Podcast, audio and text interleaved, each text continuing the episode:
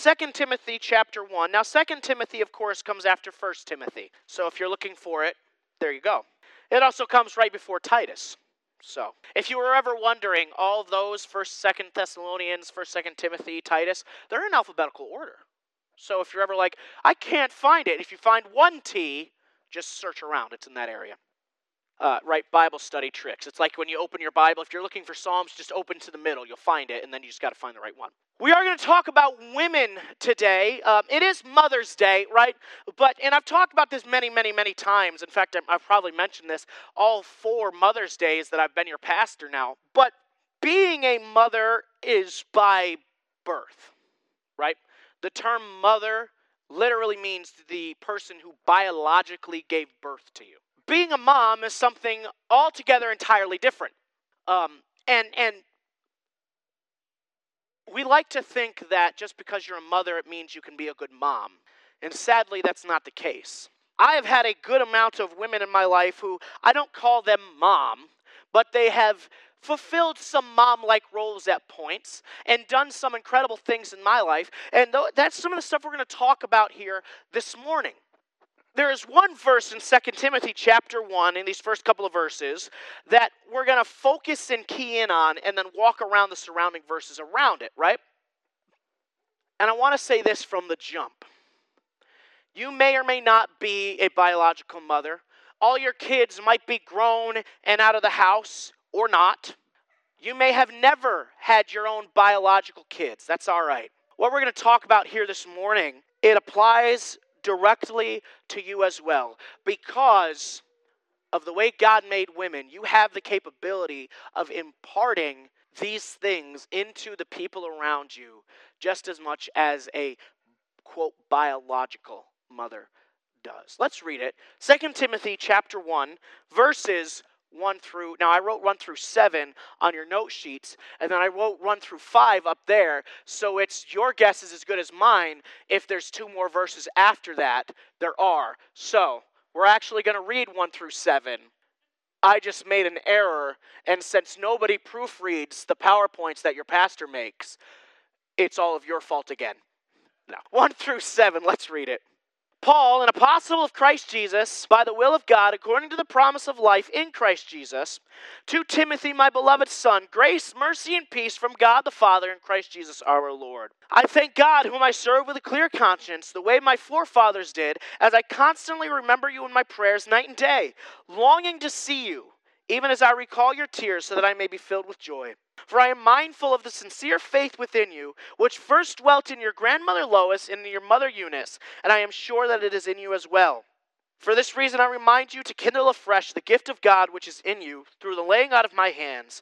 For God has not given us a spirit of timidity, but of power and love and discipline. If you grabbed a note sheet, and all the bulletins were gone from up here, so if you want a bulletin, I think there's still some. There are. There's some back there. Uh, if you if you grabbed a bulletin and have a note sheet, there's only one fill in the blank, and here it is. A mother imparts. A mother imparts. You can put the word mom in there if you'd like to. It's all good as long as you get the, the idea of it.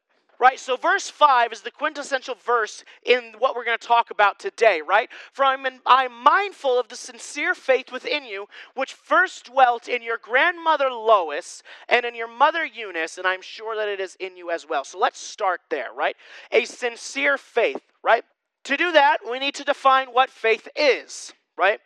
I've seen a lot of definitions of faith. In fact, I was talking to my dear wife the one day. She did not do this. I was just talking to her about it.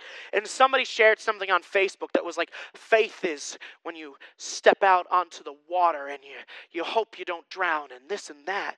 And I'm like, boy, I'm pretty sure Hebrews 11 says faith is the assurance of things hoped for, the belief in things unseen. Why are we changing the definition that God gave us? If God gave us a definition for something, perhaps we should define it like that. The sentiment was correct. I just don't understand why we have to try to change things and modernize them. This is a completely different sermon, but your pastor hates it when we as believers try to take the words of God and be like, I can make it sound better. I can make it better. No, you can't. Stop it. Say what the Bible says. So, the definition of faith we will be working with today, and apparently I'm still going through puberty because my voice just cracked. 28 years old, and here we go. The definition of pure, oh gosh. The definition of puberty is when you turn 11, 12 years old. No. All right. All right. The definition of faith that we will be working with today is that of Hebrews chapter 11. Faith is the insurance of things hoped for, the belief in things unseen.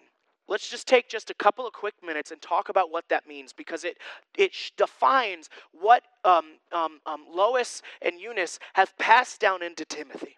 Okay? The assurance of things hoped for. So, the greatest amount of faith is in Christ Jesus. It's a hoped for thing, our salvation. Okay?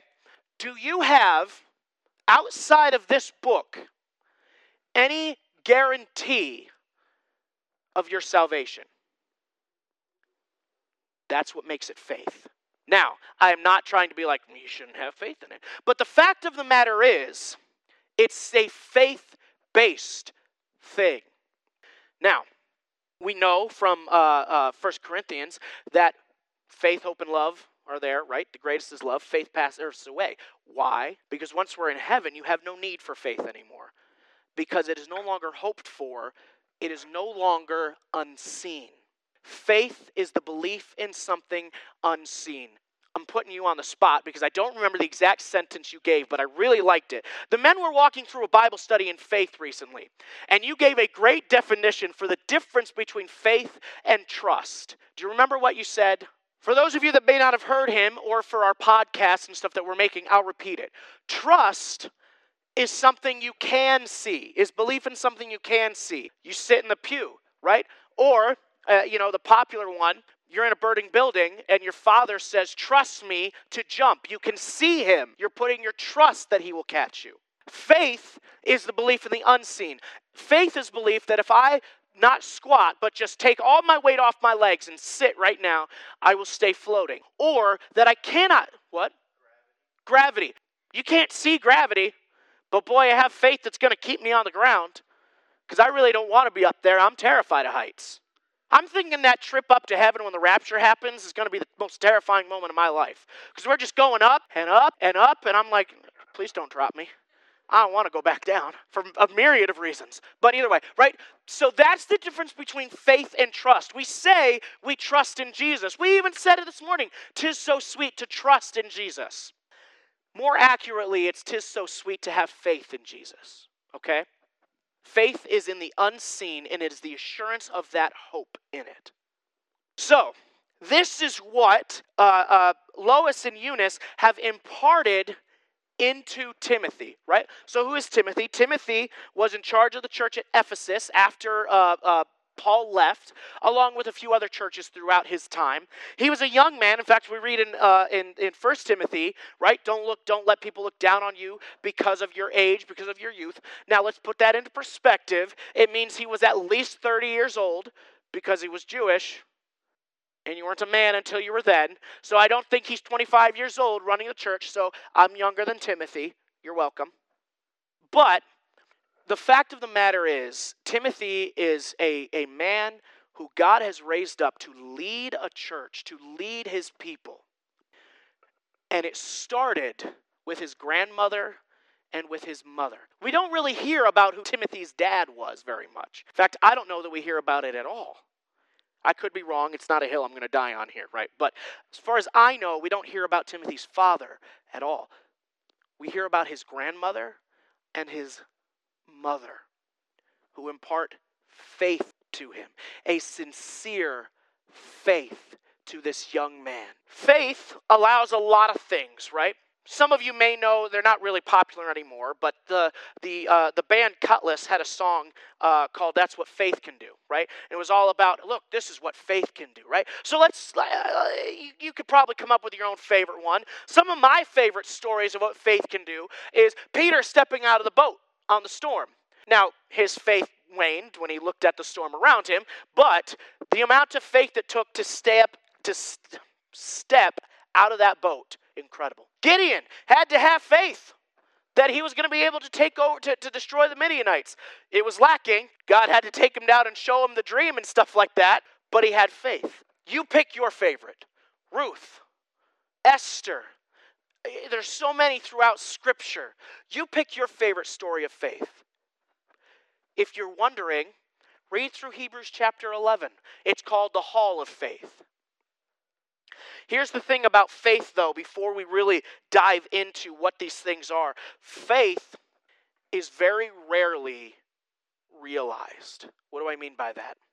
When you read through, like, the Hall of Faith, it says at the very end, none of them saw what was promised. None of them.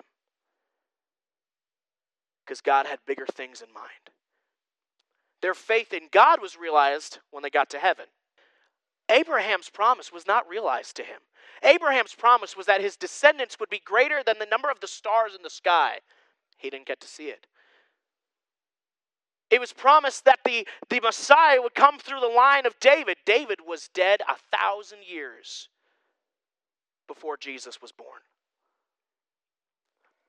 Most of the time, even today, God doesn't usually let us see the ending of our faith like that. Sometimes He does. Don't misunderstand me. I'm not going to say He never does. Sometimes He does. But He is asking you put your faith in me. You may not see the outcome, but trust that I'm in control of it nonetheless. That's what faith is.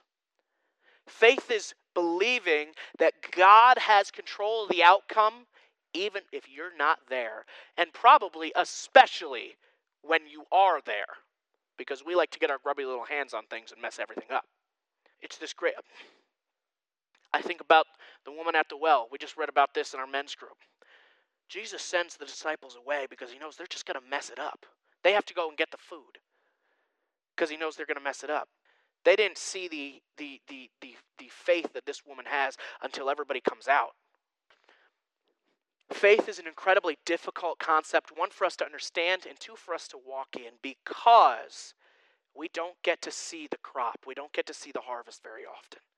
He asks us to water, to plant, and He'll take care of the harvesting. This faith, though, is what's imparted into Timothy. It's what allows Timothy to become the man that Paul feels comfortable leaving behind in Ephesus to run the church. It's who it's it allows Timothy to travel with Paul to become a Christian, to be the man that gets two letters written to him that we have in scripture. What does this faith look like? I think the following verses kind of show us, right? Verse 7 especially, for God has not given us a spirit of timidity, but of power and love and discipline. Now, don't misunderstand me because you, you might say, Pastor, you, you hate verses out of context. I do. So, I am not saying that Eunice and Lois gave Timothy this spirit of power, of, of discipline, and such. God did that. The verse very clearly says God does that. I am saying that the faith that these women imparted into Timothy allowed him to walk in this. Got the ball rolling, if you will. So, this spirit, right? Power in and of the Spirit of God. We all know, right? Or at least I hope we all know, God is omnipotent, right? All powerful. That does not mean that you are all powerful because he lives in you. I am sorry, you can't go out if you walk outside here, grab a ladder, and get on our roof. I mean, like, I'm going to fly because I have Jesus in me. I would bet you'll be on the ground fairly quickly. What is it? 9.28 feet per second is that terminal velocity? So so you get there you get there pretty quick. Just saying.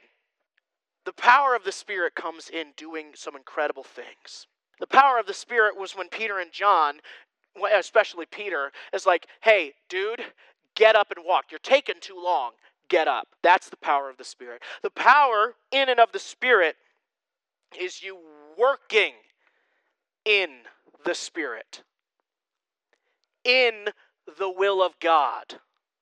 I doubt it's God's will for you to fly around New Milford, which is why it won't happen. You know what it might be God's will for you to do? Encourage somebody, show them who Christ is, things like that. It's a spirit of power, of boldness to do the will of God. And most of the time, we view them as the mundane things, right? We would love to be the ones who are driving out spirits and toppling kingdoms and, oh, we're so powerful in God. And God's going, will you just show love to the person at the water fountain? I'm not asking you to go too far. That's what the pure spirit of power is. And then you've got the spirit of love, and I'm not going to read it all, but again, God gives us this incredible definition that we will not go against in 1 Corinthians chapter 13. And here's the glorious thing about love love is a command, it's not a choice, or it's not a, um, it, it's, it's not innate, right? When you say, I've fallen in love with her, she's so pretty She's got great hair. She's got a great bod. She's got, oh, I just am in love with her. You're actually in infatuation with her. Just saying. Love, on the other hand, is a choice that you make. When that hair starts to change color and it's no longer a vibrant red. When that body is now 70 years old and not 20, and everything is sagging when it wasn't 50 years ago. When they never snored before. And then you find that they snore every night right next to your ear because for some reason you have a king size bed and they need to be pressed right up against you. Love is when you are drenched in sweat because they're pressed right up against you, but you dare not move because you don't want to wake her up. Love is when you ask her four hours before you're going out for dinner to start thinking about what she wants for dinner. And six o'clock rolls around and you haven't eaten since noon, and you're like, I'm about to eat something. And she hasn't thought about it yet. In case you were wondering, none of these are what my wife does. Love is a choice that you make to love somebody. You never fall out of love, you fall out of infatuation. Love is what should remain. And here's the, here's the important thing you cannot love without Christ. You cannot do it. Peter tells us that God is love. Not just that God loves, God is love. Therefore, you need God in order to love. That's right. If you are not a believer, I do not believe you can truly love another person because you don't know God's love yet. However, if you are a believer, you have ample opportunity and ability to love everyone around you. Do it. It's not easy. When you know, I, I, talked about some funny stuff my wife does. She could give you a laundry list of things that I do that make it hard for her to love me. And I could give you a laundry list as well. I just don't want you to think too bad about me, so I won't. I'm perfect. I've got this husband thing down pat. I got nothing left to learn. We've been married less than two years. We're doing good. Some of you have been married in here for like 50 years, and you're like, don't worry about it. But here's the thing, right? So we're commanded to love. He gave us a spirit that allows us to love. Your pastor is not a loving person. I thank you that so many of you over the past four years have been like, you're so kind, you're so loving, you're so this. Boy, if you actually knew me at all, you'd be like, he's not that at all. I have to make the choice to love you guys. It's nothing against any of you. In fact, you are all great people. I just don't like people. I never have. I'm a bit like my dad. I'll stay, I like Maddie. And I'll just go live on a hill with Maddie. And I'd be happy. The rest of my life, I'd be happy. Don't need anybody else. But that's not what God called us to do. We love each other. And see, that's the incredible thing that it is a choice because it means I have no excuse to not love you. And you have no excuse not to love other people. You can't go, God, I just didn't have it. And he goes, Well, yeah, you didn't because you weren't relying on, on me. You weren't relying on my love. Lastly, we have the spirit of discipline. The Bible does not give us an outright definition of discipline like it did the first couple, so I won't, uh, I won't point to a specific scripture passage, but here it is Discipline is doing what is right. There you go. Do you have the discipline not to sin?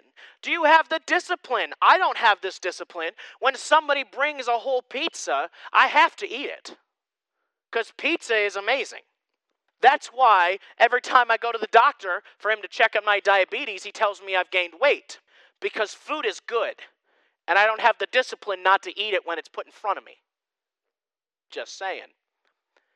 You put it, you, if somebody walked in here right now and it was like, you want a Three Musketeers bar? I'd be like, yeah. Put it right there. I'm a diabetic. I shouldn't eat that. I don't care. Put, put it right there. Right? Discipline is doing the right thing. Now, I'm not saying there's anything wrong with eating pizza and stuff like that, right? As long as you're eating fairly healthy the rest of the time, right? But I despise vegetables. I don't have the discipline to eat broccoli and I don't want it. It tastes bad. You can't do anything to it to make it taste good because cheese doesn't taste good either. So you can't even put cheese on it. And you can't put cheese in refried beans to make them taste good either. For those of you that don't know, my dad was like, here we were, I was like, I was probably five years old. And he's like, you gotta eat refried beans. I don't want refried beans. Put some cheese in it. I don't like cheese. That's not gonna make it better. Eat your refried beans. No. It's all good. We make fun of him for it. It didn't go down quite like that, but you know, that's how it goes down in my brain. Discipline is doing the right thing no matter the circumstance. People have asked me, and I'm not trying to brag on this because it is the upbringing that I had that allows me to do this. You always just seem to be the bigger person and do the right thing. First off, not true. You should see the amount of times that I am petty. But also, too, it's because I was raised to be disciplined and be the bigger person and do the right thing. Just do it. Even when you don't want to, just do it. Do the right thing, leave the consequences up to God. Do it. That's what discipline is. And Paul says, listen, you've been imparted the spirit of power to do the will of God, of love to love the unlovable people around you. And yes, I don't want to shock you, but not a single person in this building is lovable. We are all unlovable, yet God did it, and He commands us to do it. And of discipline, to do the right thing. And it started with the faith that was imparted to Timothy by the life of Lois and Eunice. So let's wrap this all up here. Bring it all into Mother's Day. Women, you have an ability to impart faith that men cannot. You do. I'm not saying people like my dad and various other men I know don't have faith. It's a different kind of faith. Men's faith is a bit more like men brash, in your face, hop out of the boat, that sort of faith, right? Women's faith is a lot more of that like Ruth or Esther, who did amazing, incredible things that took real faith, yet it wasn't smacking you across the face. It was a quiet faith, if you will. A stronger, quiet faith. You have the ability to impart that to the people around you, especially the children. Whether they are your biological kids or not. Now, I'm not saying, women, that you should just grab one of the kids that's back there and be like, I'm going to teach you faith. No. But a lot of you in here do things like set up communion or help out, right? First off, I want to praise the men real quick because we had a ton of help today to get everything ready downstairs. That was awesome to see all those men step up and help us out. However, it's most of the time women who step up to do that sort of stuff. Quite frankly, I'm not bashing you men. I'm not trying to hit you real hard. I'm praising the women because they step up to do the quote little things that aren't little in any way, shape, or form. You can teach the people around you by what you do. She's not here this morning, so I'm going to praise her because even if she's watching at home, she can be all like, oh, Pastor, and I don't have to hear her. She might call me, but whatever. I went up and saw Ida in the hospital a couple of times over the past week before she went home. And by the way, she is home. By the way, I don't know if uh, I I don't know if I mentioned that she is at home now. So, um, but I went up and saw her. I think it was It was Monday, because that was the day you guys were coming back. On Monday. And I said, you know, I, I, we were talking there, and I said, you know, just how you doing? And she goes, you know, God has it.